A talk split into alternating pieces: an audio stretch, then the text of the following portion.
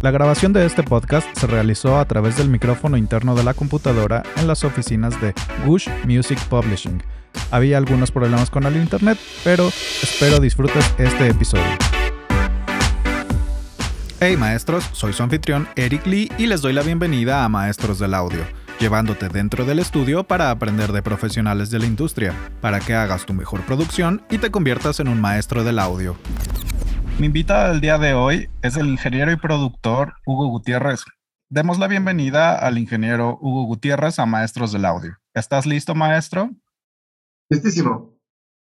Ok, bueno, eh, cuéntame un poco cómo empezaste en el mundo de la grabación y de la producción. Gracias por la invitación a este podcast, un esfuerzo muy grande y logro de tu parte, me parece mala idea. Y mira, eh, comencé en esto de la música a raíz de que yo estuve involucrado en un grupo musical, una boy band, hace ya muchísimos años, y tuve la fortuna de, de estudiar esa parte de ser, de, ser frontman y ser cantante y ser músico en el escenario, ¿no? Y experimentar la vibra que se tiene cuando vas a televisión, a la radio. Y finalmente un día grabé el disco de, del grupo. Estábamos nosotros firmados en la compañía disquera y fuimos a puso a grabar la producción y ahí nació esta, esta, este amor por la música, por la magia de la producción particularmente, a ver a los ingenieros, su lenguaje, la, el mood del estudio, todo lo que había alrededor. Y me interesó bastante, me quedé ahí, hice la producción del disco para el grupo, en la disquera, y me quedé ahí realmente de asistente, eh, practicando y aprendiendo realmente, porque yo no sabía nada de esto de la música y la producción, durante unos meses y nació la idea de dedicarme a esto justo a raíz de esa experiencia en el estudio con el grupo. Ay, qué padre, no sabía mucho, pero curiosamente yo también comenzaba así como músico. A mí nunca me llamó mucho la atención eso de los escenarios, pero y, y en este grupo de boy band que eras como frontman y demás, eh, ¿qué, qué, qué, instrumento tocabas? ¿Qué, ¿Cuál era tu función? ¿Cómo se llamaba ese grupo? A ver, un poquito para Gracias. contexto. Pues fue algo muy interesante, fíjate, porque yo estaba en la universidad desde muy niño, eh, yo tenía una fijación por la música muy grande y un gusto musical bastante desarrollado desde muy niño y pues nació la idea de estar en un grupo desde muy chavito, pero pues no había oportunidad de poder experimentar esa, esa, esa idea hasta que ya crecí en la universidad y entré a un grupo que se llamaba Nueva Vida.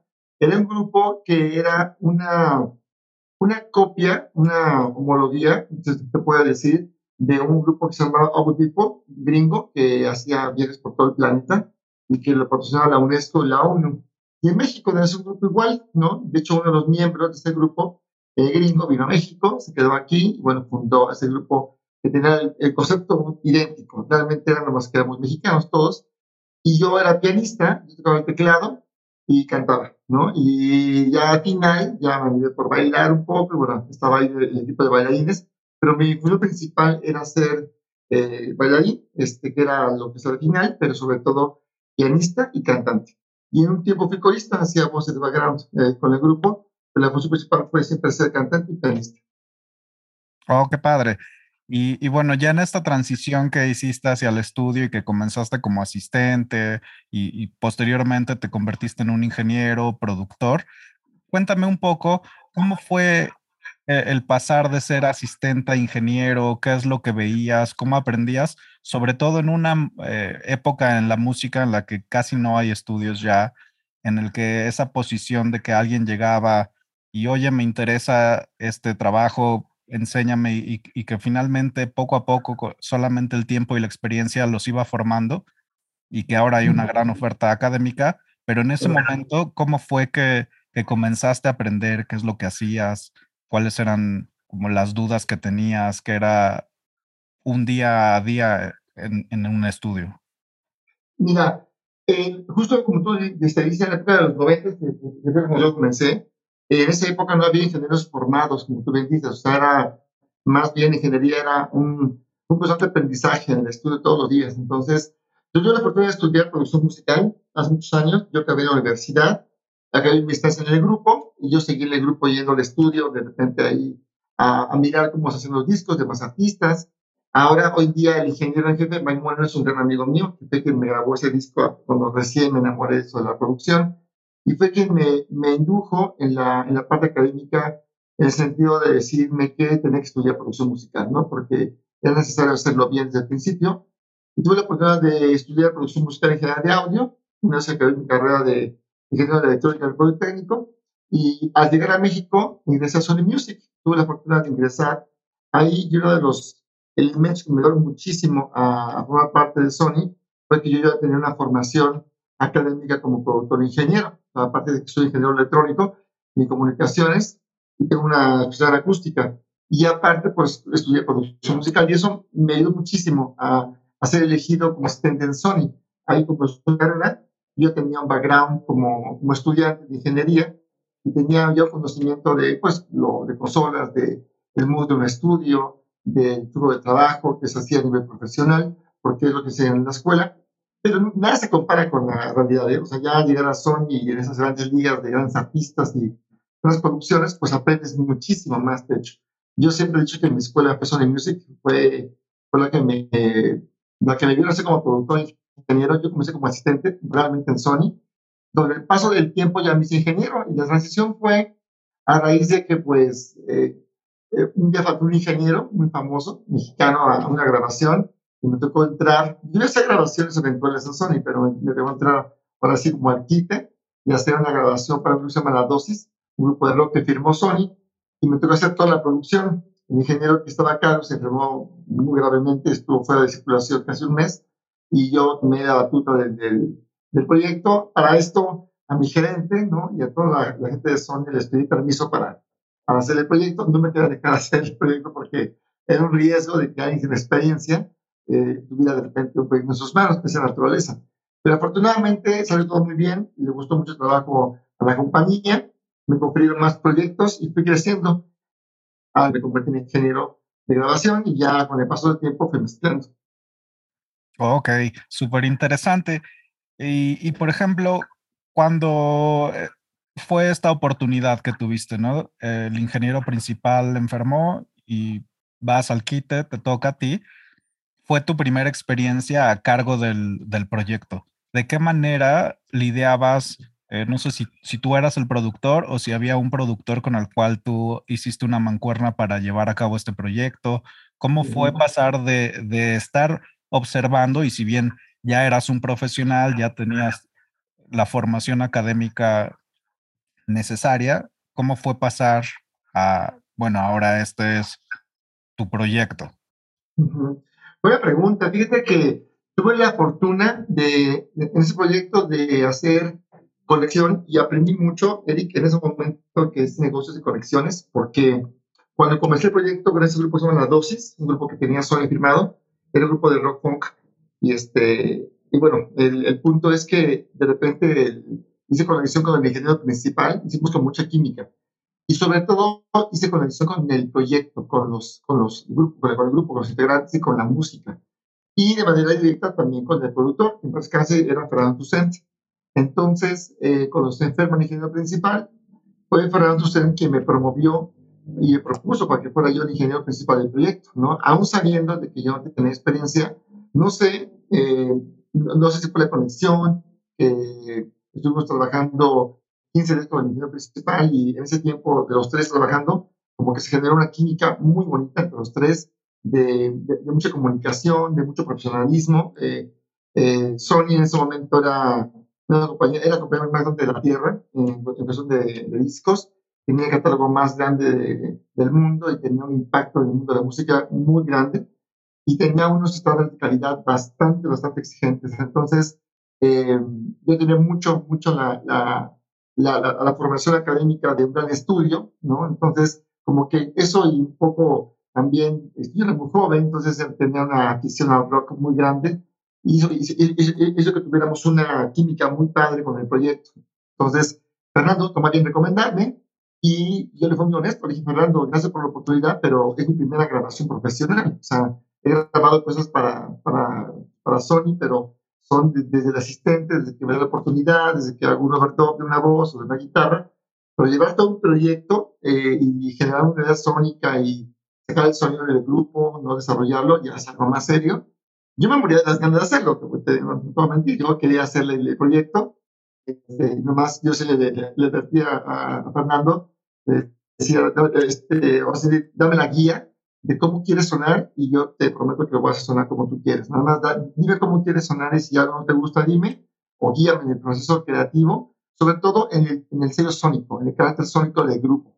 Era un grupo que tocaba rock, eh, rock punk y, y tenía canciones muy interesantes, tenía una propuesta muy, muy particular eh, y sí, yo tenía ciertas dudas en cuanto a la sonoridad del concepto. Entonces, me ayudó mucho Fernando Descanse, que fue el primer productor que me dirigió, me tuvo mucha paciencia eh, dentro del esquema de tiempos de entrega para efectos de mezcla, porque yo lo mezclé, lo mezcló mi gente, este, y Juan Chetalski, que, fue el ingeniero que estuvo como principal en ese momento, que no acabó el proyecto, él regresó la mezcla, eh, acabé en tiempo el proyecto, entregué bien, eh, mi, mi, duda era si sonaba como debería de sonar, y afortunadamente a la compañía le gustó mucho, pero tuve la guía de, de Fernando, él fue quien me dijo, mira, por aquí, la guitarra debe sonar por acá, me dio referencias, eh, oí mucha música como nunca había oído música para, para poder tener ese esquema de referencia. Y, y realmente el, el, proyecto se logró, ya después vinieron más proyectos, pero en ese proyecto en particular fue Fernando quien me dio, él fue quien me dio el banderazo de salida cuando comencé a ser ingeniero de grabación. Qué padre experiencia.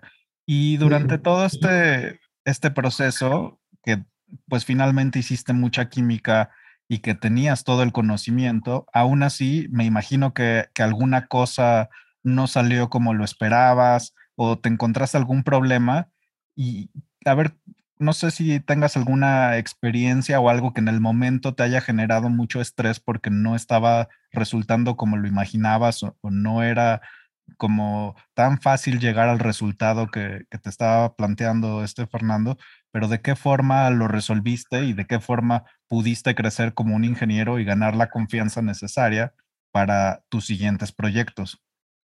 Pues mira, más que cuestiones que, que no se pudieran resolver o situaciones estresantes, lo que sí viví mucho era la incertidumbre, era un, un ingeniero muy, joven, sin experiencia literalmente, entonces era la incertidumbre del día a día de cómo tiene que sonar el instrumento, ¿no? Algo que me enfrenté en ese momento fue a la idea, al concepto de la idea sónica, a entender la idea del sonido de un proyecto. Eso que en la escuela no te lo enseñan, eh, en, la, en hace todo el tiempo, y que sí, con la profesión académica y todo, y la, la experiencia de equipos, pues te das herramientas para poder aplicarlas a un proceso para generar un sonido sónico. Entonces, una de las situaciones que diario me pasaban cuando hacemos un instrumento, el overtube del bajo, o de las percusiones, o los coros, era cómo debe de sonar, más allá de registrar la canción en la cinta, que se grabó en cinta eso hace muchísimos años, y de tener este, los niveles bien, bien referenciados, la calibración de la máquina,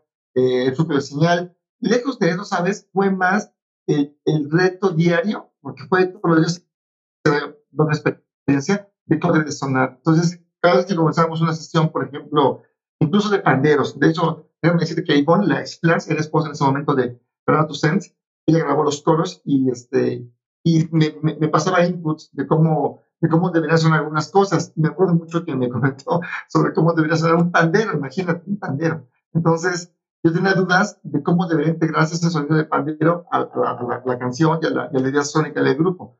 Entonces, más bien, más que estresante el asunto o cuestiones técnicas y o de comunicación con el artista y, y el, grupo y el productor, fue el reto de sacar el sonido que representaba al grupo. Eso, eso lo aprendí ahí y sí, más que estresante, ¿sabes? Fue desafiante. Y, y, y lo abordé preguntando, preguntándole a Fernando, oye, todos los días, ¿cómo quieres el bajo? Pásame referencias, ¿cómo te suena? Dime cómo lo sientes, ¿no? El famoso cómo lo sientes me ayudó muchísimo a que aquí tuviera un approach más cercano a lo que él quería, ¿no? Y eso me llevó mucho a, a descubrir algo muy padre que hasta la fecha lo tengo muy, muy, muy presente, que es desarrollar una estrategia de grabación acorde con el proyecto. Descubrí que, que no hay reglas, ¿no? Yo tengo, tengo por ahí un eslogan muy personal que incluso en redes sociales, que es no rules, just tools, ¿no? Descubrí que más allá del flujo de señal que aprendí en la escuela, había que crear el flujo para el proyecto, ¿no? Para la canción, para la línea de bajo, para la percusión y la expresividad, sobre todo la expresividad, es algo que Fernando me empezó a inculcar muchísimo. Ya después lo pude ver con más productores que me dirigían, pero la expresividad era fundamental. Entonces, sí, yo, yo, yo abordé desde, preguntar, desafío de preguntar diario, ¿cómo, cómo quieres que suene? ¿Lo quieres más brillante? ¿Lo quieres más opaco? ¿Lo quieres más atacado? Y siempre fue un desafío entender la idea sónica. Entonces, más interesante fue, fue, fue un proceso de descubrimiento muy interesante, hasta hasta de autoconocimiento, porque yo no sabía que había que, que, que crear técnicas para, un proyecto en particular, y ahí, de alguna manera, por la exigencia del proyecto, lo estoy creando. Entonces, ya este principio de, filosofía de trabajo se me fue quedando en tiempo. fue por ahí ese desafío de todos los días. Ok. Y, y entonces, eh, pues al, enfrentarte en este proyecto y que tuviste esos desafíos de cómo darle el carácter sónico de acuerdo al proyecto, a lo que se trata de, de plantear, pues realmente creo que encontraste muy rápido esa esencia que cada proyecto tiene que transmitir, ¿no? Que conforme uno va adquiriendo más experiencia y un gusto musical, escuchando distintas, eh, pues, a, distintas producciones, incluso de, un mismo grupo, te va generando la idea de, ah, pues a mí se me ocurre grabar la batería de un modo, utilizar algún tambor o algo, porque ya tienes la idea o incluso el sonido dentro de tu cabeza y ya solamente tratas de, externarlo, ¿no? Así es, así es. Sí, es importante que eh, yo siempre lo he dicho, el ingeniero y productor tiene que tener esta, esta idea sónica clara eh, en la mente antes de traducirla a una expresión de sonido, ¿no? Y en ese proyecto con la dosis aprendí mucho de eso. Eh, fue más allá, de hecho, de lo que yo imaginé en un principio, que era grabar únicamente y registrar lo que los músicos daban. Entendí que había que desarrollar una estrategia. Y afortunadamente, con la guía de Fernando, fui aprendiendo este proceso. Ya en pues, los proyectos con los productores, me di cuenta que era una, una constante, ¿no? Tener claro el sonido, que ya viene el sonido desde la canción, que viene desde la expresión de la interpretación del artista, que viene desde la sonoridad del arreglo. Entonces, eh, entender este, esta correlación de los elementos para formar una expresión de sonido finalmente, esa la fui desarrollando durante mucho tiempo, no la fui entendiendo, pero tuve la fortuna, como bien dices, de, de entenderlo muy rápido, porque en la curva de aprendizaje de un ingeniero que va comenzando, pues sí te encuentras con la idea de pues, que va comenzando a rutear y que va comenzando a aprender el trabajo de un estudio y todo el proyecto como tal. Eh, en mi caso fue un tanto diferente. Yo ya tenía claro los flujos de trabajo, solamente lo que no tenía claro era cómo sonar. Y esa es la actividad de todo ingeniero de toda su vida. Ya aprendí muy rápido, muy, muy rápido, por la oportunidad que se me presentó. Yo creo que de no haber sido así, yo hubiera seguido la rampa de, típica de un asistente, ¿no? De, de, aprender el flujo de trabajo de los ingenieros y poquito a poquito entiendo ese tipo, digamos, como de, de, importancia del sonido en las producciones. A mí me tocó muy al principio, me tocó, así que eso, mi teniente fue como, ingresé a Sony en un junio, esto fue en diciembre o noviembre, recuerdo. O sea, fue rápido, fue muy rápido. O sea, tuve como asistente creo que unos cuantos meses y a partir de que hice la grabación con la dosis, tuve la promoción después para poder hacer más producciones como ingeniero. Pero sí fue muy rápido, ¿eh? en mi caso fue muy rápido. Súper padre. Sí, usualmente pues es, es, como solamente la experiencia y el tiempo poco a poco te da la oportunidad de desarrollar eso y tu curva fue muy rápido, ya tenías todo el conocimiento y, y confiaron en ti. Una vez que, que comenzabas, que, que, ibas ganando un poco más de experiencia, confianza y entendiendo la forma en que se tenía que hacer una producción, que no solamente bastaba con saber técnicas de microfoneo, el ruteo de una consola o todo eso.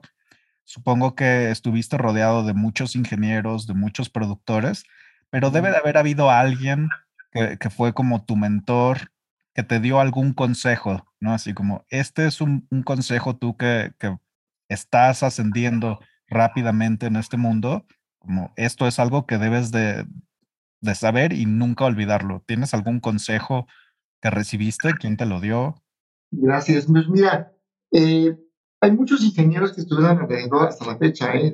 Yo siempre he considerado que un productor ingeniero nunca deja de, tener mentores.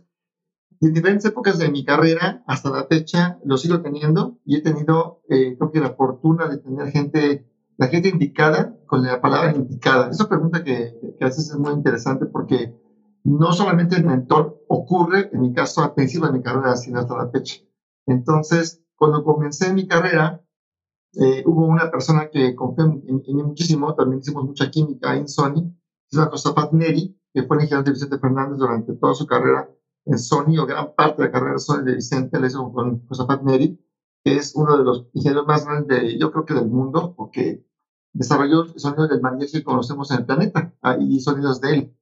Él y Pedro Ramírez, ¿no? Entonces, mi mentor principal fue justo Josafat Neri, que me enseñó técnicamente a comprimir, literalmente la compresión como yo la entiendo y como la manejo, eh, es, es, por, por Josafat, eh, eh, cómo mezclo el mariachi, la, la idea sonora del, del, mariachi, los colores de la vihuela, la, la, la, sonoridad de una base, la aprendí con Josafat, me enseñó a mezclar mariachi él, y para mí fue un honor que me enseñara y me dedicara el tiempo literal, eh, mientras no había grabación en el estudio, me dedicaba el tiempo a enseñarme a mezclar con canciones de Vicente. O sea, ponemos cintas en el estudio, nos ponemos a mezclar de hecho, te comparto una experiencia padrísima con, con, con Josafat. Eh, yo, Sony, yo, yo desde muy, muy de, de muy temprana edad en Sony como ingeniero, tenía una fijación por la mezcla, me encanta mezclar. Entonces, eh, don Pedro, que era el, jefe de la biblioteca, me prestaba una cinta de Yuri, me acuerdo mucho, una cinta que era una copia del, del, del, del principal reel, y, este, y esta copia tenía una canción que se llamaba Dime quién eres, ¿no? ¿Quién eres tú? Se llama la canción, de hecho. Y, este, y pues resulta que esa canción yo la mezclé como, ¿qué te gusta? Como dos mil veces. La mezclé muchísimos años, mucho, mucho tiempo.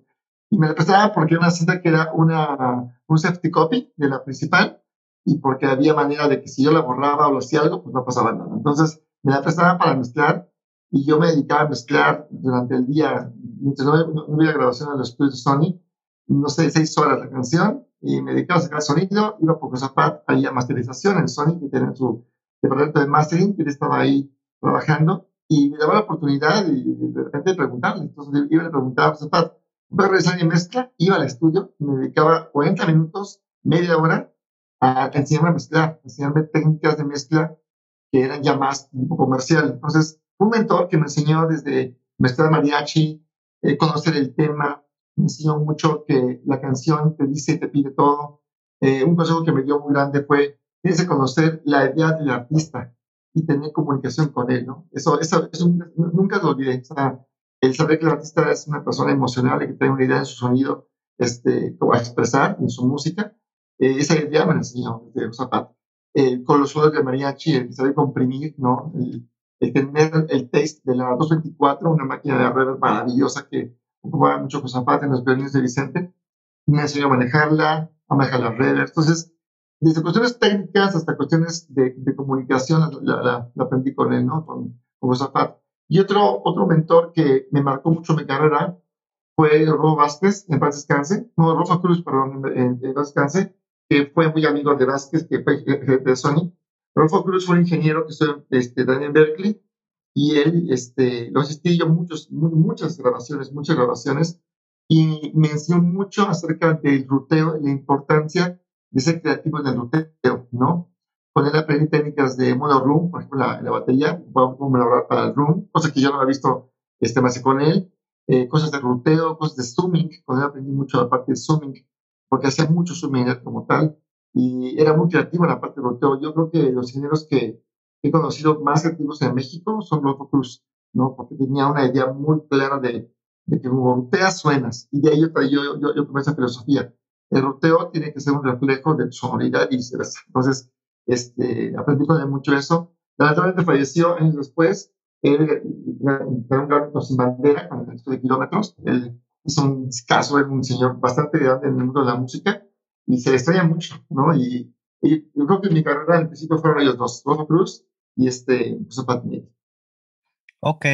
Oye, eh, en esta parte que hablas sobre el ruteo y el sonido y esto, ¿podrías platicar un poquito sobre qué es esta parte? Ya que, por ejemplo, ahora en Pro Tools, pues puedes mandar una señal a donde tú quieras y al ser digital, pues realmente no hay mucha diferencia si la mandas a un auxiliar, si la mandas a través de un bus a, a otro audio track para grabar o ahí, pero en el mundo análogo y, y, el, y el, cómo se creaba eh, pues en una consola y tener un número limitado de canales en la cinta y tener que estar eh, vaciando o mandando tracks ¿no? Haciendo una suma de la batería y pasarlo a, dos tracks para poder agregar y ir liberando y todo esto.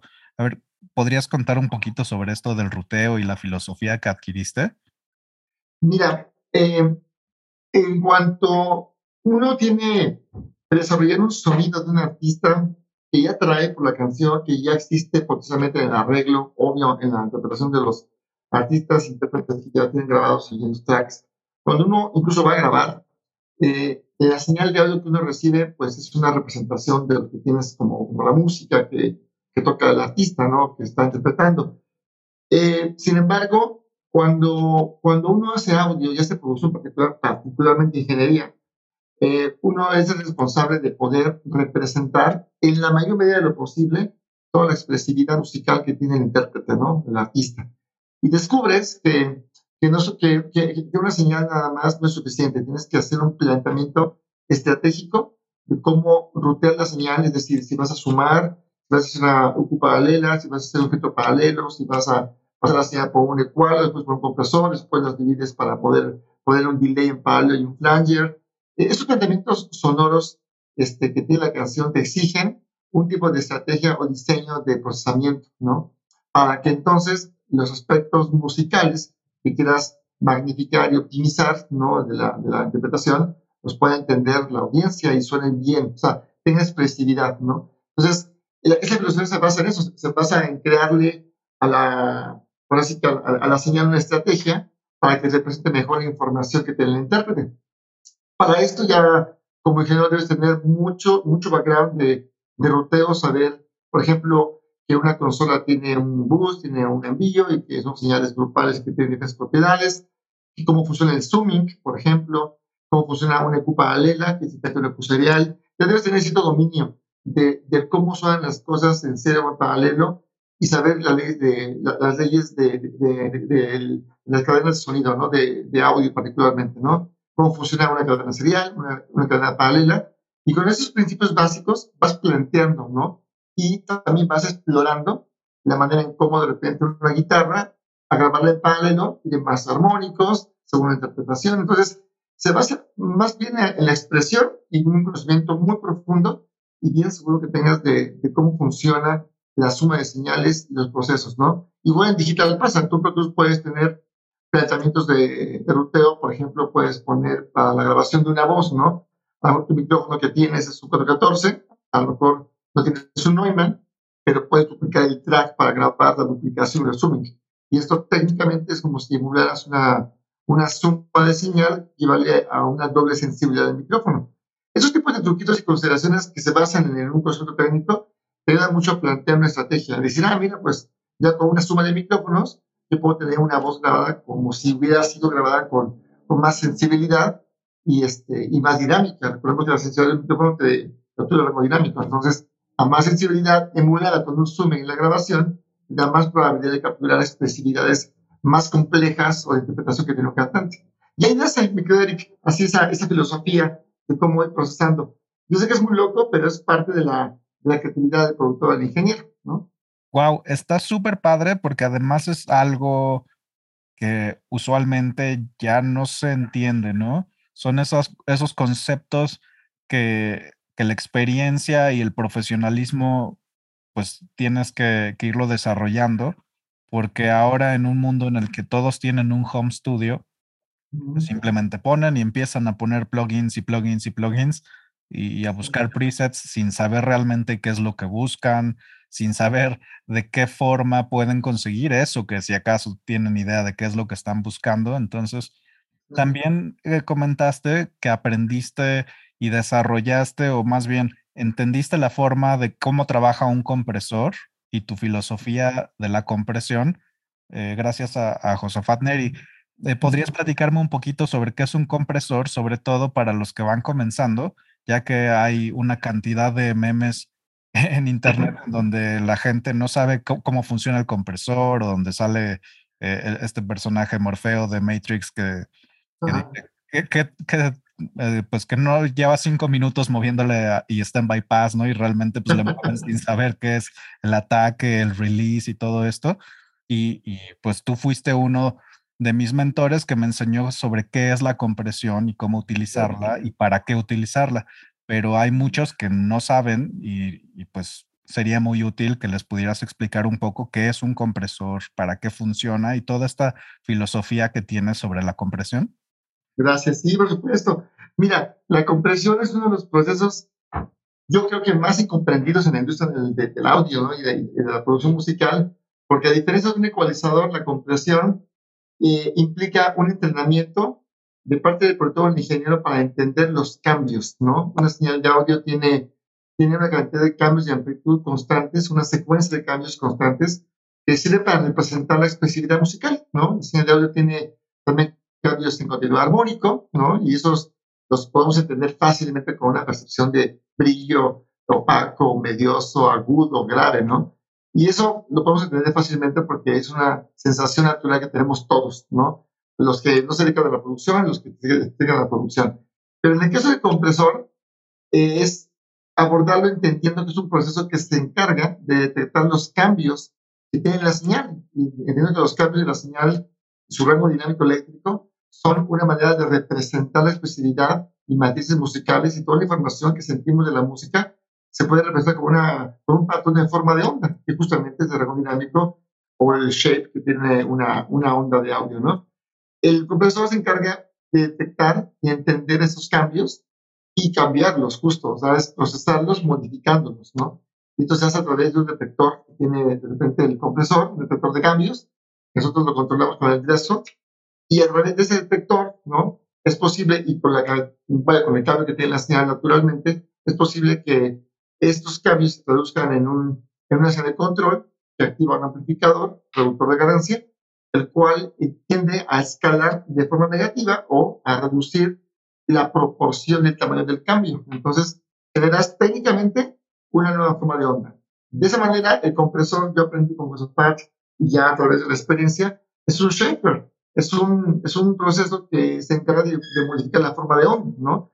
Y eso implica muchas cosas. A, nivel dinámico, a nivel de percepción, implica un cambio del ritmo, implica un cambio de la expresividad y la dinámica, implica un cambio incluso hasta en la tonalidad, depende de cuánta compresión le aplicas, ¿no? Entonces, incluso en la espacialidad también, ¿no?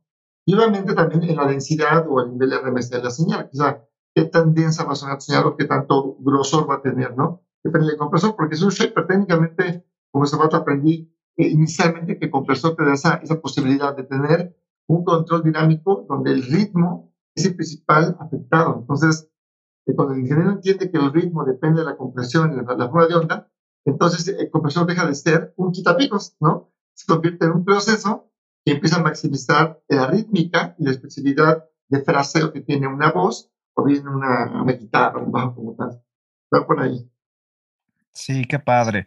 Y, también, pues es que veo que hay muchos, ¿no? Que, que, lo explican como es como si tuvieras un fader que se automatiza y sube y baja el volumen, ¿no?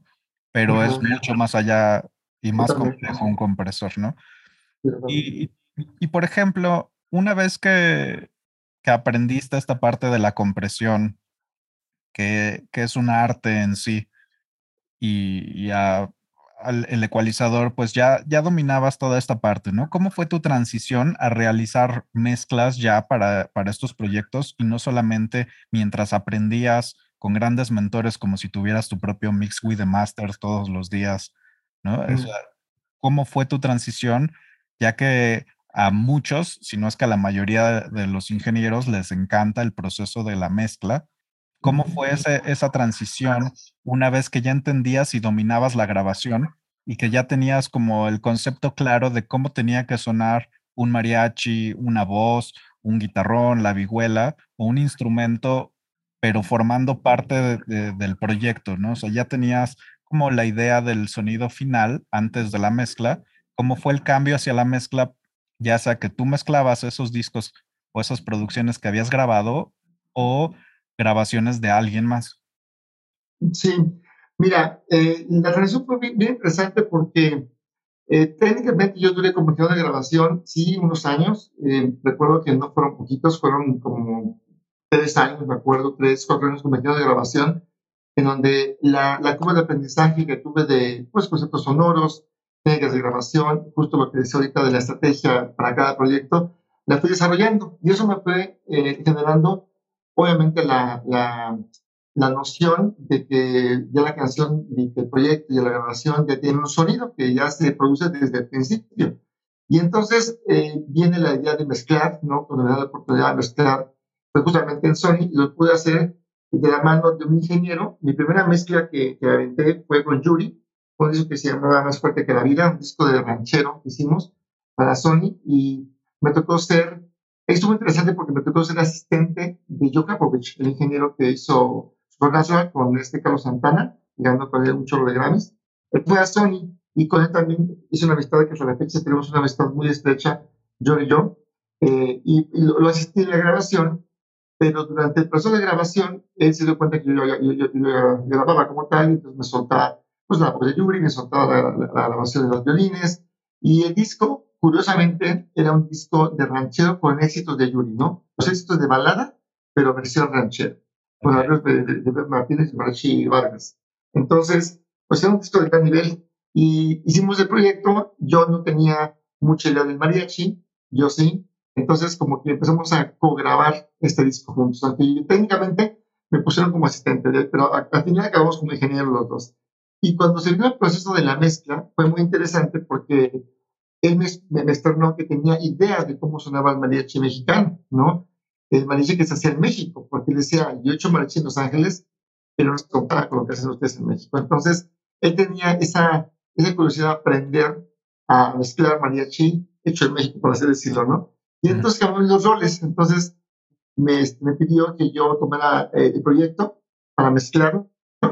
Y él no, no, no, no será asistente, ¿no? Pero sí, sí lo conmigo como aprendiendo a mezclar, ¿no? Este, ese, ese approach del mariachi mexicano.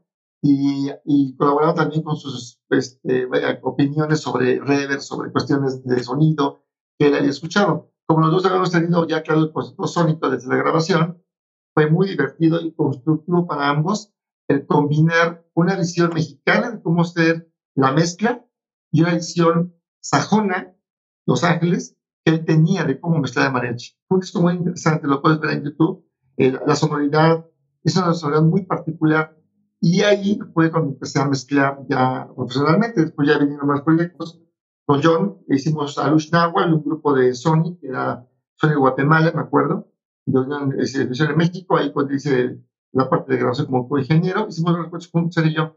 Y la compañía nos confió a ambos proyectos durante bastante tiempo, pero la transición vino justamente con Yuri, con este proyecto donde, donde había la oportunidad de, de, de, de, enseñarle a este ingeniero ¿no? cómo hacerlo, cómo lo hacemos en México, los criterios, digamos, técnicos, creativos y de color que aquí había. Entonces, Ahí empezó mi carrera como mixer, después ya vinieron más proyectos de boleros, de cumbia incluso, que yo no conocía mucho la cumbia en ese momento, y, este, empecé a conocer más conceptos sonoros, y mi mindset fue más, fue más en la idea de, entender ahora sonoridades e ideas sonoras para poder mezclar, porque en grabación, de tener el concepto de un artista es fundamental, y como la sonoridad de los instrumentos para una, un arreglo y que suene a lo que debe sonar fundamental. Pero en mezcla, el mindset es diferente, es integrar lo que ya existe y potencializarlo, ¿no?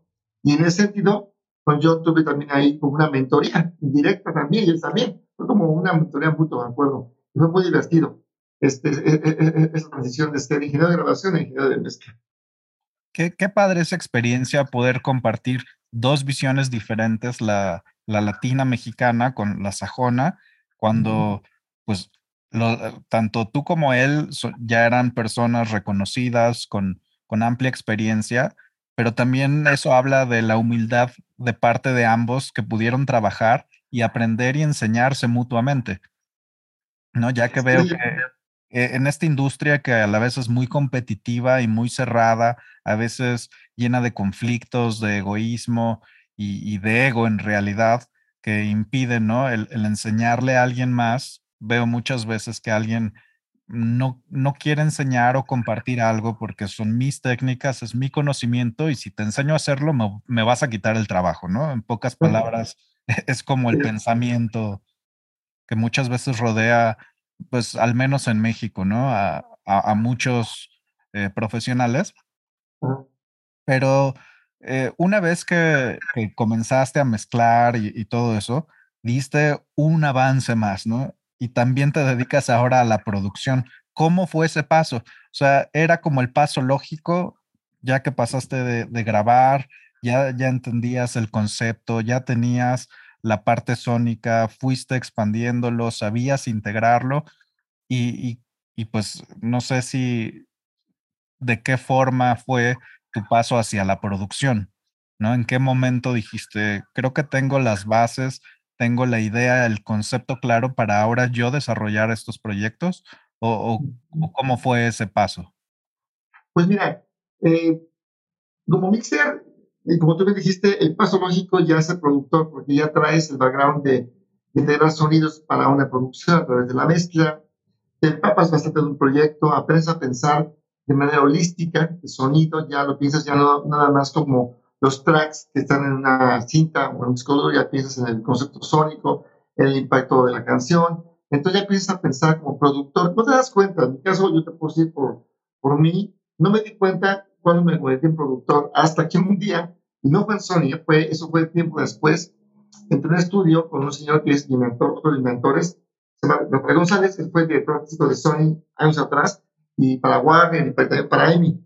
Un señor que fue como el Quincy Jones mexicano en los, 70s, 80s, fue creador del regional mexicano, del incipiente regional mexicano en los 70s, él fue creador de esos, de esos corrientes para Amy Music, y, este, y un izquierdo muy grande, ¿no? Entonces, este señor tenía esa productora en la cual yo a trabajar, y yo entré como mixer, en mixer y de grabación, pero sin querer, de hecho, desde Sony, después estuve, estuve trabajando, yo hacía producción de alguna manera porque me tocaba dirigir artistas. Así fue como empecé, recuerdo, a, a involucrarme con la producción y después a través de, la dirección artística. Por ejemplo, en Sony me acuerdo que eh, me tocaba dirigir bajistas, eh, incluso me tocaba dirigir de repente por ahí este, una, una grabación de voz con este Pedro César, un artista de Sony, la compañía, un, un juvenil que vendía muchos discos, era hermano de uno de los chicos de Magneto, de Charlie César, y iba a grabar mucho Sony, de hecho, me tocaba dirigirlo. También me tocó dirigir eh, de manera directa a este Ford Forat, que fue después eh, ayer para Sony Music. Yo lo conocía cuando estábamos ahí, como yo era asistente, de hecho. Y ya cuando me convertí en ingeniero, pues me acuerdo que yo lo dirigía a él prácticamente. Entonces empecé a involucrarme en la dirección. No sé por qué, pero de repente me pedí una opinión. Hay una anécdota muy bonita que, yo creo que ahí fue cuando empecé con la, la, la la dirección y es que esto pasó en Sony y aún siendo asistente, ¿sabes? Fue antes de que me di la oportunidad de grabar con la dosis. Y fue con el maestro Manuel Manzanero. Hicimos un disco para Cho Feliciano para descanso, un cantante latino que cantaba salsa, de un cuate que venía de las estrellas de Fania, un disquero icónico de nuestra industria, donde salió Syracuse y muchos cantantes latinos. Me acuerdo que Sony le hizo un disco a, a Cho Feliciano con la dirección de Manuel Manzanero, él era productor. Y estábamos un día grabando y resulta que un domingo, me acuerdo que me citó para grabar un acordeón. Yo no sabía que Manzanero tocaba acordeón. Entonces, pues yo tarde siempre lo vi dirigiendo, lo vi tocando el piano y bueno, haciendo arreglos, ¿no? Pero ese día llegó Manzanero con una bolsota y una cajota que era acordeón y con su chofer. Y me acuerdo que, que yo le pregunté que si ya estaba eso con, este, con, el, con el músico, porque ya yo tenía el preparado y que nada más que llegara grabábamos. Y dijo, no, pues ya, vamos a grabar. Y se metió al estudio, el estudio Alex, el grande, se metió a grabar ahí el acordeón. Y técnicamente estábamos Manzanero y yo en el estudio. Y me acuerdo que pues, mi pregunta fue: ¿y quién lo va a dirigir? él es el productor. Entonces en mi mente pasó la idea de decir: bueno, pues él sabrá en qué momento la toma está bien, en cuál está mal. Y pues él es, es manzanero, o sea, aparte, ¿cómo lo voy a dirigir yo? Entonces yo asumí el rol de ingeniero. Entonces dije: bueno, pues yo voy a dedicarme a grabar si yo veo detalle técnico, pues levanto la mano y ya, no pasa nada. Y no opinaría sobre cuestiones estéticas, pues él es el, primero bueno, ¿no? Entonces, mi sorpresa fue que empezamos a grabar y antes de la primera toma de la primera canción, porque metimos varios acordeones, eh, me dijo, Hugo, eh, tú me dices eh, qué te parece y me vas este, dando la guía, ¿no? Por favor. cuando me dijo eso, me tembló todo el alma, te lo juro. O sea, que Marcelo me dijera que yo iba a dirigir, era un privilegio que nunca ni un sueño más guajiro me lo puede haber imaginado. Y entonces mi mente tuvo que cambiarse a otro mindset. No solamente estar al tanto de los niveles, del, del pre, del, de la señal, sino tanto de la expresión. Y fue como yo creo que empecé a meterme un poco en la producción, porque sí me tocó eh, no ver errores en la ejecución del manzanero, pero sí recomendarle algunas expresiones o expresividades dentro del acordeón, ¿no? Que después me decía que estaban bien y que le, le parecían buenas y que, y que le parecían así como que buenas ideas, ¿no? Entonces, eso me fortaleció mucho, me dio mucha confianza. Eh, esa experiencia fue la primera que tuve dirigiendo a un, a un artista, eh, así de decirle, mira, esta nota por aquí o que puede ser así, esta fraseo puede ser por este lado. Más adelante yo de repente por ahí una, una nota muy bonita que no repitió porque había una parte de una canción donde iba haciendo un acompañamiento, de Cheo, y metió, había metido una melódica que no había repetido en la estructura de la canción, y, y, yo le recomendé meter la, esa melodía en la segunda parte porque se me hacía dentro del esquema expresivo una buena idea que le daba forma y sustento a la, la canción. Y, este, y la escuchó, me dijo, la repito, la repitió y le gustó mucho la idea. Así empezamos de repente como que a, a, a trabajar más, más de cerca. Entendí, empecé a entender, de hecho, que el productor trabaja de cerca con el artista y que tiene que entenderlo. Y empezó a nacer la idea. Pero sí, mi primera aproximación como productor fue yo creo, con la dirección. Años después, ya fui, eh, pues fui, me, yo, yo, yo, grababa solo con los músicos, entonces de repente a veces me tocaba dirigirlo, como te repito, y hasta que llegué a un estudio con Rafael González, este, donde técnicamente un día me dijo, tú ya produces. Él fue el que me dijo, tú ya deberías producir. Yo no quería producir, te lo juro, yo, yo estaba muy bien mezclando, yo no sabía que yo era productor o que estaba ya metiéndome en ese ambiente, sin querer, ¿no? Eh, para mí era, me de grabar la vida que yo tenía y estaba muy feliz. Pero un día llegó un proyecto de EMI, donde trabajaba el hijo de este, Rafael, Humberto González, y, este, y resulta que pues me dieron un proyecto a dirigir completo, o sea, desde, probablemente no financieramente, pero sí a nivel de desarrollo del proyecto completito de dirección artística para los artistas, para cuestiones de, de, dirección de voz, dirección de músicos y aparte de ingeniería. Sea, yo iba a hacer todo, ¿no? Y fue un reto grandísimo porque tenía que ser ingeniería y producción. Y entendí que no puede ser uno y otro simultáneamente. O sea, debe haber alguien dedicado a la ingeniería y alguien dedicado a la producción. Y, y esa vez hice completo y salió bien.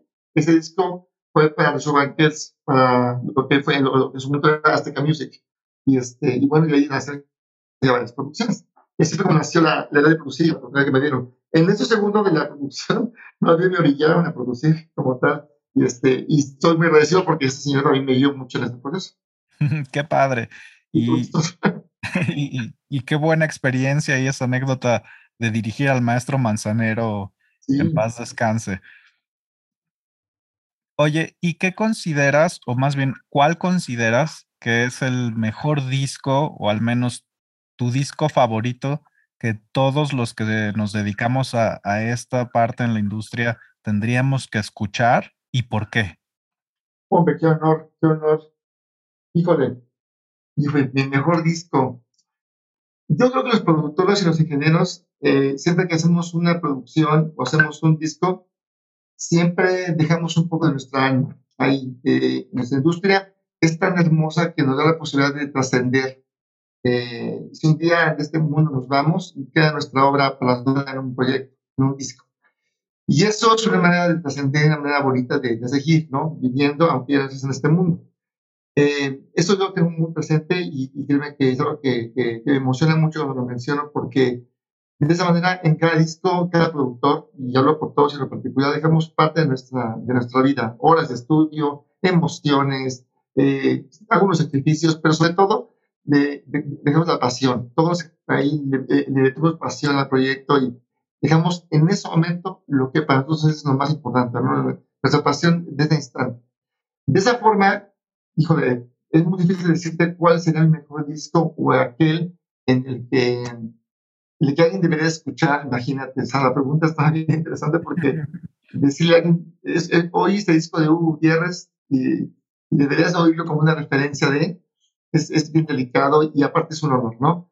Sin embargo, yo en lo personal, eso que yo considero para mí, para mí, para mí, que, que, que me, que, que, o discos que me han construido mucho mi carrera y que me han llenado de, de mucha satisfacción, no solamente profesional, sino personal, porque lo disfruté muchísimo y, y pude crecer con ellos fueron dos. Uno de Yuri, que te mencioné ahorita de Más fuerte que la vida, porque fue mi, primera mezcla profesional a gran escala.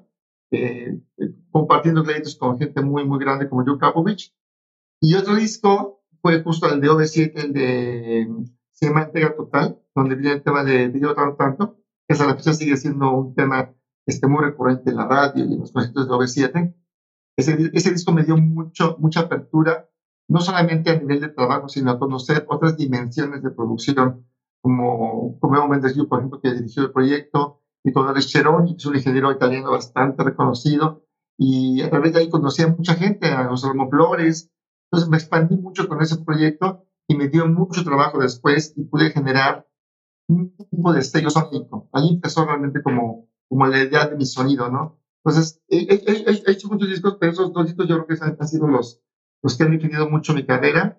Eh, quizá otro disco es de Cañaveral, uno que le, que hice hace unos años, de un grupo de cumbia famoso, este, donde, donde pude eh, plantear otra idea de sonora para ellos, donde pude mover su sonoridad a otro sentido. Ellos vienen con una sonoridad muy, muy peculiar y cuando tuve la oportunidad de hacer una producción, los mezclé eh, y es un sonido diferente que ese que tiene actualmente. Entonces, me tocó mover la corriente sonora de la cumbia con ellos, ¿no? Entonces yo salvo esos tres discos, yo puedo decirte que los demás han, sido maravillosos, todos los disfruto, pero esos tres han sido los que, los que a mí me han llenado mucho, mucho, mucho.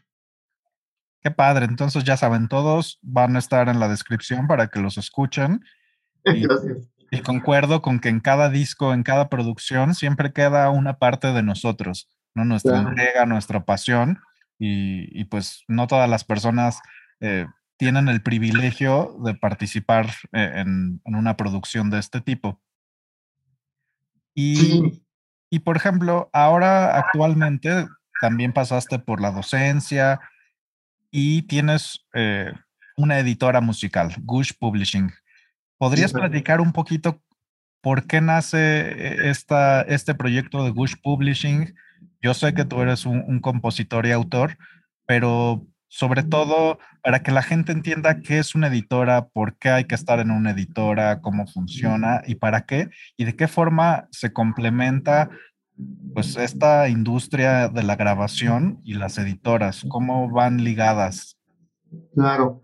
Mira, eh, justo eh, yo antes desde muy, muy, muy niño, te hablo de, que tenía como ocho años, me acuerdo que yo ya hice canciones, ¿no? Entonces tengo muy arraigada la idea de, de, la, de la composición. Ya tiempo después ya estudié este rollo de la songwriting y, la producción misma y bueno, el trabajo te va dando un poco el callo para, para poder de repente ahí ya tiene canciones ya más estructuradas, pero siempre la canción, el eje en particular, lo que, lo que me mueve mucho a grabación, mezcla, la parte de producción. La parte de la autoría nunca la he dejado, ¿no? Entonces, ha sido una constante paralela a la actividad de ingeniería, justamente, y también de la producción, lo cual me ha ayudado mucho a tener un criterio mucho más musical a la hora de producir, más sensible a la hora de mezclar y, y más, más artístico a la hora de producir la música. Entonces, con el paso del tiempo, eh, por ahí de, repente nació la idea de poder darle eh, seguimiento a la carrera autoral, y esto fue, tiene como unos 10 años que, que decidí retomar la, la, la, parte de la composición que he mantenido, pero ahora a nivel profesional, ya escribiendo mis obras.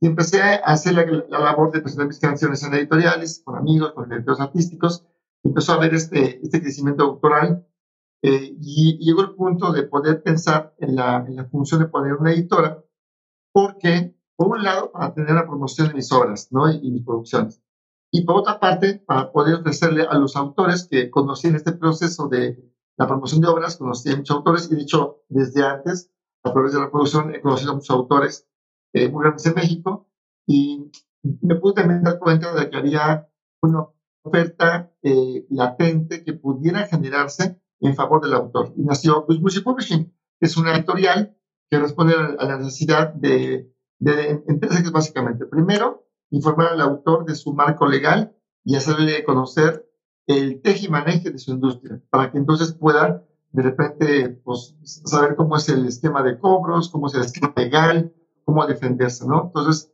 ese es, ese es el principal hueco que yo vi en ese proceso de que me reintegré ahora a la parte autoral y que ya lo hacía profesionalmente, pude dar cuenta que había huecos en ese sentido. Entonces, eh, Google atiende esa, esa idea o esa necesidad de los autores, ¿no? Y créeme que hay mucha demanda en cuanto a, a, que autores no, no, saben cómo cobrar o no saben a quién dirigirse o cómo promover o, o cómo hacer un, una demanda de plagio o conocer sus derechos, tan fácil como conocer sus derechos fundamentales como autores, ¿no? Entonces, Bush hace esa, esa labor de informar, de, de orientar a los autores y es una historia eh, de legal y de promoción. También lo que hace Bush es justo la, la, la actividad autora este, de publisher, que es la de promover canciones, colocarlas en contenidos, colocarlas con artistas de todo tipo, no solamente grandotes, sino también darle un seguimiento a los proyectos de los, de, de, los artistas y los autores para que lleguen a un contenido grande y puedan probar regalías. Y esa es la, la, labor de publisher, que es la de, de promoción, recaudación de regalías, el pago de impuestos, el seguimiento de obras, la generación de licencias, todo esto que yo lo pude ver cuando empecé nuevamente como autor y que yo veía que yo, yo podía hacer también para los autores que yo conocía. Y lo último es que también esta editorial nace con la idea de formar autores o contribuir al desarrollo autoral de forma más profesional. Y para esto, eh, la, la, tiene una división, que es la de la de academia, que es la que hace justamente esos cursos de songwriting dirigidos a autores, para que tengan los elementos profesionales de esas canciones que tengan un gran impacto en el mundo de la música, o sea, que sepan escribir con un estilo propio, desarrollarlo, esas canciones que tengan un carácter comercial, ¿no? Porque muchos autores me pueden dar cuenta en esta transición como autor y que fui conociendo autores, me di cuenta de que había autores que componían padre, con buena idea, pero no tenían una estructura, un estilo muy definidos y algo que se vende mucho en, la, este, en la música es el estilo del autor y su, y su, expresividad, pero eso es producto de una técnica también, ¿no? Y la inspiración que tiene el autor. Entonces la editorial también tiene la visión de formar a los autores. Y nació así, así ya tiene seis años este proyecto de, de Good Music Publishing. Qué padre es, todo este proceso, porque algo que muchas veces eh, con, pues, perdido en, entre equipos, monitores, micrófonos, eh, plugins y demás, muchas veces la gente que empieza o que ya lleva mucho tiempo pierde el, pues el objetivo, la idea central de todo esto son solamente herramientas para llevar esa emoción de una canción, ¿no? Como Quincy Jones lo dice, lo más importante siempre es la canción y muchas veces nos clavamos en la parte técnica y olvidamos todo eso, ¿no? Que en realidad todo surge de una emoción que, que esa canción le genera al público. Es correcto, es correcto. La canción es el fundamento de ese negocio. Es, es, el, es el piedra angular que fundamenta toda la expresión del audio. O sea, el audio por sí mismo, pues no, no, no, dice nada si no hay detrás una, una emoción a través de una canción. De hecho, en el audio representamos, como te decía, representamos a la expresión musical mediante formas de onda, ¿no? señales como tales, y hacemos estrategias para, para acercarnos a la expresión lo más natural posible de lo que tiene la canción. Una canción tiene un color, tiene una expresividad, tiene un carácter, tiene una energía, tiene una idea fuerza, ¿no? Una emoción fuerza, que es importante darle en cuenta cuando uno va a producir. ¿no? Hay canciones que tienen tanta energía que con un arreglo muy sencillo comunican bastante y, y se puede quedar en la memoria colectiva de la audiencia, ¿no? Y hay canciones que requieren desarrollo para que puedan tener ese impacto, ¿no? Y tenemos ejemplos de industria impresionantes, eh, con Queen, con Beatles, con Pedro Infante inclusive, con Nuestro Manzanero, que tienen canciones muy poderosas, que trascienden fronteras, que trascienden épocas y que siguen siendo el pilar no solamente de un catálogo de una industria latina o americana o mundial según la región, sino siguen siendo esa piedra angular que define todavía el negocio de la música, porque eh, recién hace poco ese, estuve checando eh, yo comúnmente siempre veo contenidos nuevos y checo que, que hay en el mercado de la música y también en el contenido general. Y descubrí una novela que se llama Si nos dejan, ¿no? Es una novela que, cuya trama es justamente la letra de la canción. Pues imagínate una canción, el poder que tiene. O sea, puede generar hasta una versión novela. Entonces, una canción es todo, todo, todo fundamento de esa industria y da para mucho, para más producciones y para más contenidos. Y, y, bueno, ahora entendiendo que todo surge de, de, la canción, ¿cuál sería el punto más importante que una persona que quiere hacer música, ya sea como ingeniero, como compositor autor o como un productor, tiene que tener o hacer para lograrlo? O sea, más allá de, la parte técnica que puede ir aprendiendo o desarrollando, ¿de qué forma puede desarrollar esa sensibilidad para expresar lo, que está en su mente? ¿O, cuál consideras que es eh, pues, el punto clave que tiene que tener una persona para poder adentrarse en esta industria? Buen punto. Yo creo que en lo particular creo que uno de los principales elementos que debe tener un productor o un compositor un ingeniero, lo acabas de decir muy bien, es tener una gran sensibilidad, ser sensible a las ideas con gran valor emocional, que tenga sensibilidad al peso de las ideas con carácter emocional, ¿no? Que sepa diferenciar una idea de otra, que sepa sensibilizar qué hay detrás de la letra de una canción, lo que comunica, la, la idea de comunicar, ¿no? Que tenga mucha sensibilidad para identificar que un arreglo tiene coherencia con la canción y con su letra, ¿no? Y sobre todo la sensibilidad a, expresar artísticamente, más allá de, de, de, crear una sonoridad o de desarrollar una sonoridad en, la producción, es tener la sensibilidad para poder desarrollar, porque es lo que le da, a cualquiera le da el, el parteaguas para poder de repente por ahí generar estrategias o mezclar o producir de cierto estilo. Pero yo creo que el, el fundamento es ser sensible, ser sensible y tener adicionalmente una, un conocimiento de, de la cultura y de la forma expresiva de tu cultura, ¿no? Eso es bien importante, Por ejemplo, le puedo decir que los grandes músicos como el padre Gracia Manzanero, me consta porque con él platiqué muchas, muchas veces, y también el padre como con Gabriel, con él también lo, lo, lo, hablé en, en repetidas ocasiones, eran gente que tenía un gran, gran conocimiento de la cultura mexicana, o sea, tenían claro conocimiento de los autores de bolero, de ranchero, de expresiones, de formas musicales, eh, no solamente a nivel técnico, sino también a nivel expresivo. Entonces tenían, estaban empapados de este negocio, pero sobre todo de la cultura, y tenían una gran sensibilidad, ¿no? Y una disposición a, explorar las formas, a innovar, ¿no? Y un elemento adicional que yo creo que debe tener todo, todo creativo y toda persona que se mete en ese negocio es un gran, gran, gran sentido de la innovación debes innovar todo el tiempo, porque la música cambia todo el tiempo, porque la expresión artística cambia, porque la humanidad cambia, porque cambian las sociedades. Y recordemos que la música es una expresión social de, la, de, la, de, una civilización y de una comunidad, entonces hay que entender este, pues que todo cambie, debes de innovar, innovar en, en sonido, en estructuras, en formas, en letras, y ser sensible a las expresiones artísticas de tu comunidad o de tu, o de tu cultura. Entonces, yo le pondría sensibilidad un gran sentido de conocimiento de la cultura e innovación. Wow. Oye, ¿y tienes algún consejo o un truco que consideres que sea como un secreto, no tan secretos, ¿no? Pero una técnica personal que de estas que has desarrollado a lo largo de tu carrera que pudieras compartir, ya sea una técnica de grabación, una técnica de mezcla, eh, alguna forma en la que comienzas una composición alguna técnica o, secreto tuyo? Pues mira, tengo varias, varias, yo creo más que secretos, ¿sabes? Yo creo que son más como, como técnicas que uno va desarrollando o quisiera uno mañas, ¿no? Que va uno armando en el paso de los años. Y, este, y hay varias que tengo ahí para diferentes procesos como la composición, como la cuestión de la grabación o la mezcla.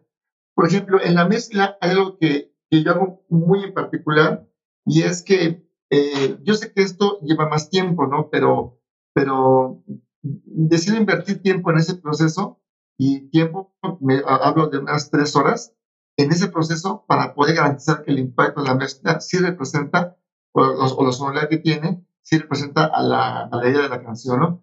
Lo que hago mucho es que hago un login en la mezcla. Eh, primero entiendo el tema, entiendo el arreglo, entiendo de qué se trata la emotividad del tema, qué hace cada instrumento y qué tipo de función juega en la, en la comunicación de la idea, en la expresión artística de la idea.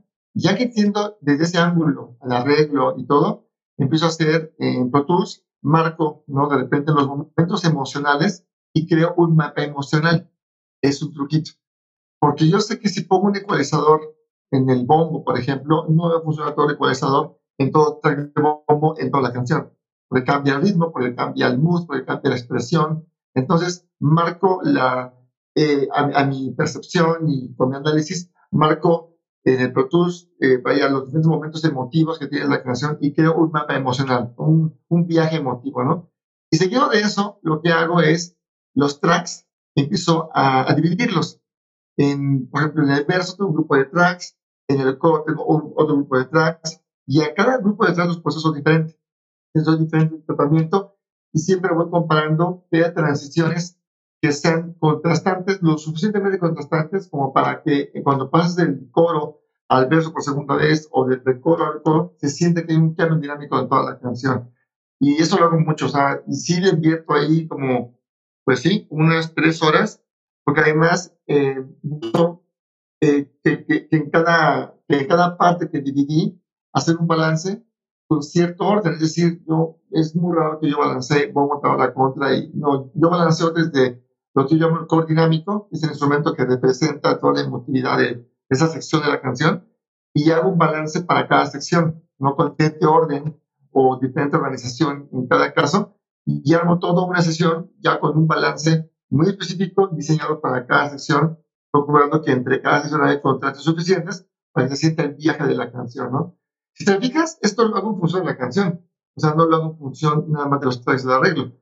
Entonces, esto lo hago mucho. Es, no visto yo a alguien que lo haga. Eh, no te puedo decir que sea el único, pero que yo sé que, lo, que me funciona y es algo muy peculiar, que me, que me ayuda mucho también al approach para mezclar. Sí, así es un poquito que tengo. Ahí tengo varios de grabación también y demás, pero este de mezcla creo que es de los más representativos. Súper padre. E, entonces, o sea, me imagino que pones los, los distintos markers en tu sesión en donde consideras qué es lo que tiene que transmitir y, luego divides esos tracks eh, y, haces otros tracks nuevos o, los mandas a través de auxiliares o cómo lo haces. No, nuevos tracks y hace cuenta de una sesión de 20 tracks me quedan como 75. O sea, lo que sí es que quedan muchos tracks. Entonces, okay. cuenta que tengo tracks para el coro, tracks para el verso, tracks para el precoro, tracks para el outro, tracks para el intro. Entonces voy dividiendo porque eh, lo que pasa es que afortunadamente he tenido el acceso a producciones donde los arreglos musicales, más que arreglos, son expresiones casi casi como de pintura sónica en hay diferente cantidad de emotividad y, arreglos muy complejos que tienen mucha cantidad de movimientos. Y eso te, orilla, por el caso mío, me orilla a, empezar a entender el arreglo y la expresión de una forma tal como si, fuese un viaje emocional. Entonces marco los viajes emocionales, los pasos, los momentos emocionales y para los tracks, hace cuenta tracks para, si hay, por ejemplo, en, en, la producción está la batería y hay de repente batería y la base y un simple y un solo, bueno, pues esos son los tracks del, principio. Luego vienen los tracks que son el coche, batería, base, voz y a lo mejor un piano. Entonces, este, sí me quedan muchos tracks. Por, eso me lleva tiempo, porque y al final ya queda una sesión muy, muy grande, ¿no? A veces trato de simplificar, pero depende mucho del arreglo. También debo ser muy honesto. Hay producciones que tienen arreglos muy, muy predecibles, que para nada están mal, que son una propuesta artística, pero vaya, hace que yo divida la, señal o los tracks en, no sé, en, partes de la canción, más que en partes emocionales. Ok, qué, qué padre concepto. Nunca he visto que alguien haga algo así. O sea, siempre busco yo también crear una transición, ya sea que pongo algún efecto o algo que, que genere, o el truquito de subirle un poquito eh, en el coro a, toda la canción. O, sí hago muy a menudo esa parte de dividir las voces, sobre todo la voz principal, a tener una voz de, verso y, otra para coro, pero, pero así como lo narras, no, y lo voy a intentar, se, escucha muy interesante. Sí, es laborioso porque tienes que eh, primero sentir eh, lo que es la letra, lo que va diciendo, la emotividad que va planteando la letra y el arreglo, y ir separando más allá de verso y coro, va separando a veces hasta por mitad de verso, todo depende de la canción. Y lo que sí te quedan muchos tracks, pero la ventaja de esto es que ya por el proceso de MS ya puedes, tú puedes diseñar un proceso para cada sección. Entonces, la, la especificidad que tiene la canción en cada parte, como te científica, te da la posibilidad al momento de tomar decisiones en la mezcla de ir al punto correcto, en el momento correcto de la canción para que se optimice el tema. ¿Me explico? O sea, creas una, con lo que llamo una mesa dedicada a la canción, con todos los elementos por separado y tú los integras y, y, a partir tienes acceso a cada momento del tema por cada grupo de tracks. Y eso es mucho más creativo. Yo siento que me, me, da más creatividad eh, el poder tener todo más a la mano y saber que puedo tener accesos a mover, por ejemplo, la transición entre el precoro y el coro, ¿no? Y los colores y los volúmenes y el color de la guitarra para que se sienta diferente. Entonces te da mucho viaje dinámico. Es más, más creativo la mesa de trabajo. De esa manera, yo. Wow, pues es un muy buen consejo. Y, bueno, para cerrar, esta es una pregunta hipotética. Si pudieras viajar en el tiempo y te encuentras a ti mismo de joven cuando estabas en este grupo eh, de boy band o, quizás más pequeño y, te encuentras a ti mismo y te dices, mira, Hugo, he venido del futuro y esto es lo más importante que debes de saber para que tú un día te conviertas en un maestro del audio. ¿Cuál sería el consejo que te darías a tu yo más joven? Una muy buena pregunta y muy inteligente pregunta, de hecho. Em, yo le diría a, este joven que, que tiene que invertir muchísimo tiempo, mucho, mucho tiempo en entender formas musicales. Formas musicales, expresiones que, que tienen que tener clarísimo cómo, cómo dominar la técnica, porque técnica no es, técnica no es sonido.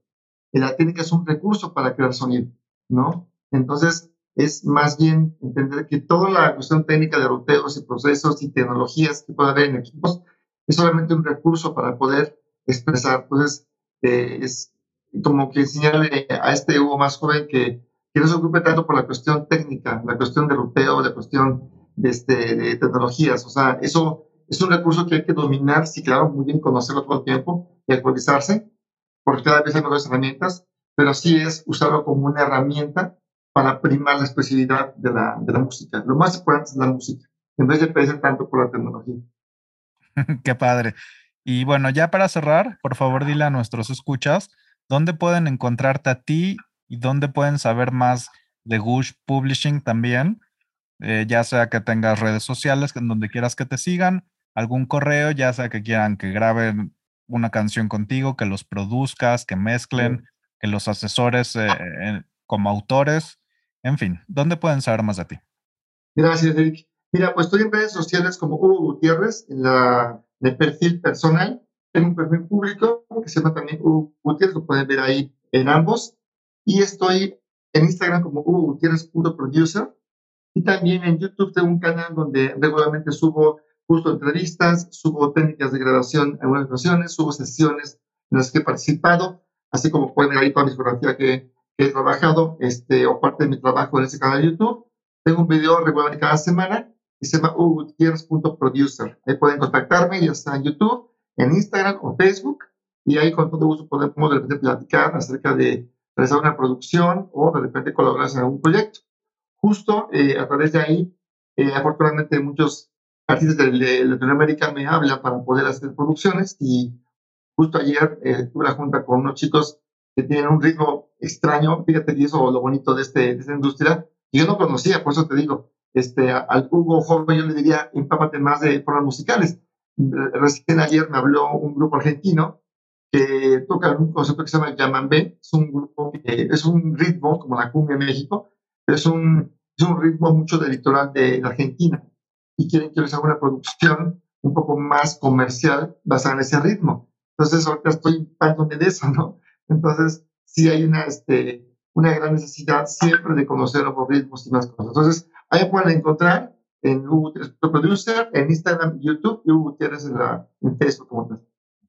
Ok. Eh, muchas gracias por haber participado en Maestros del Audio. Ha sido un honor poder saber más de ti y compartir con nuestros escuchas un poco de, de, lo que tienes para enseñarle al mundo, porque realmente eres un gran profesional en esta industria y un gran ser humano. Y muchas gracias. Espero tenerte de vuelta en algún momento. Claro que sí, será todo un honor y gracias por la invitación. Para mí es un honor participar en este gran esfuerzo que haces, que se me hace muy acertado, el poder promover la actividad de aquellos que hemos construido una industria día con día y que qué bien que, gente tan joven como tú, talentosa, tenga esta iniciativa tan, tan interesante de exponer eh, esas personalidades y además dar la posibilidad de que las nuevas generaciones tengan estos approaches, ¿no? Este, o ideas de quienes algún día comenzamos hace años y que les pueda servir para seguir con esa batuta, ¿no? con esa estafeta de la, de la industria. Claro. Bueno, muchas gracias, Hugo. A a ti. Igualmente. Muchas gracias por escuchar Maestros del Audio. Si te gustó el programa y quieres ayudar a hacerlo mejor, compártelo con tus amigos y por favor deja una reseña y calificación para ayudar a que llegue a más personas. Soy Eric Lee y esto es Maestros del Audio. Ahora ve y haz tu mejor producción.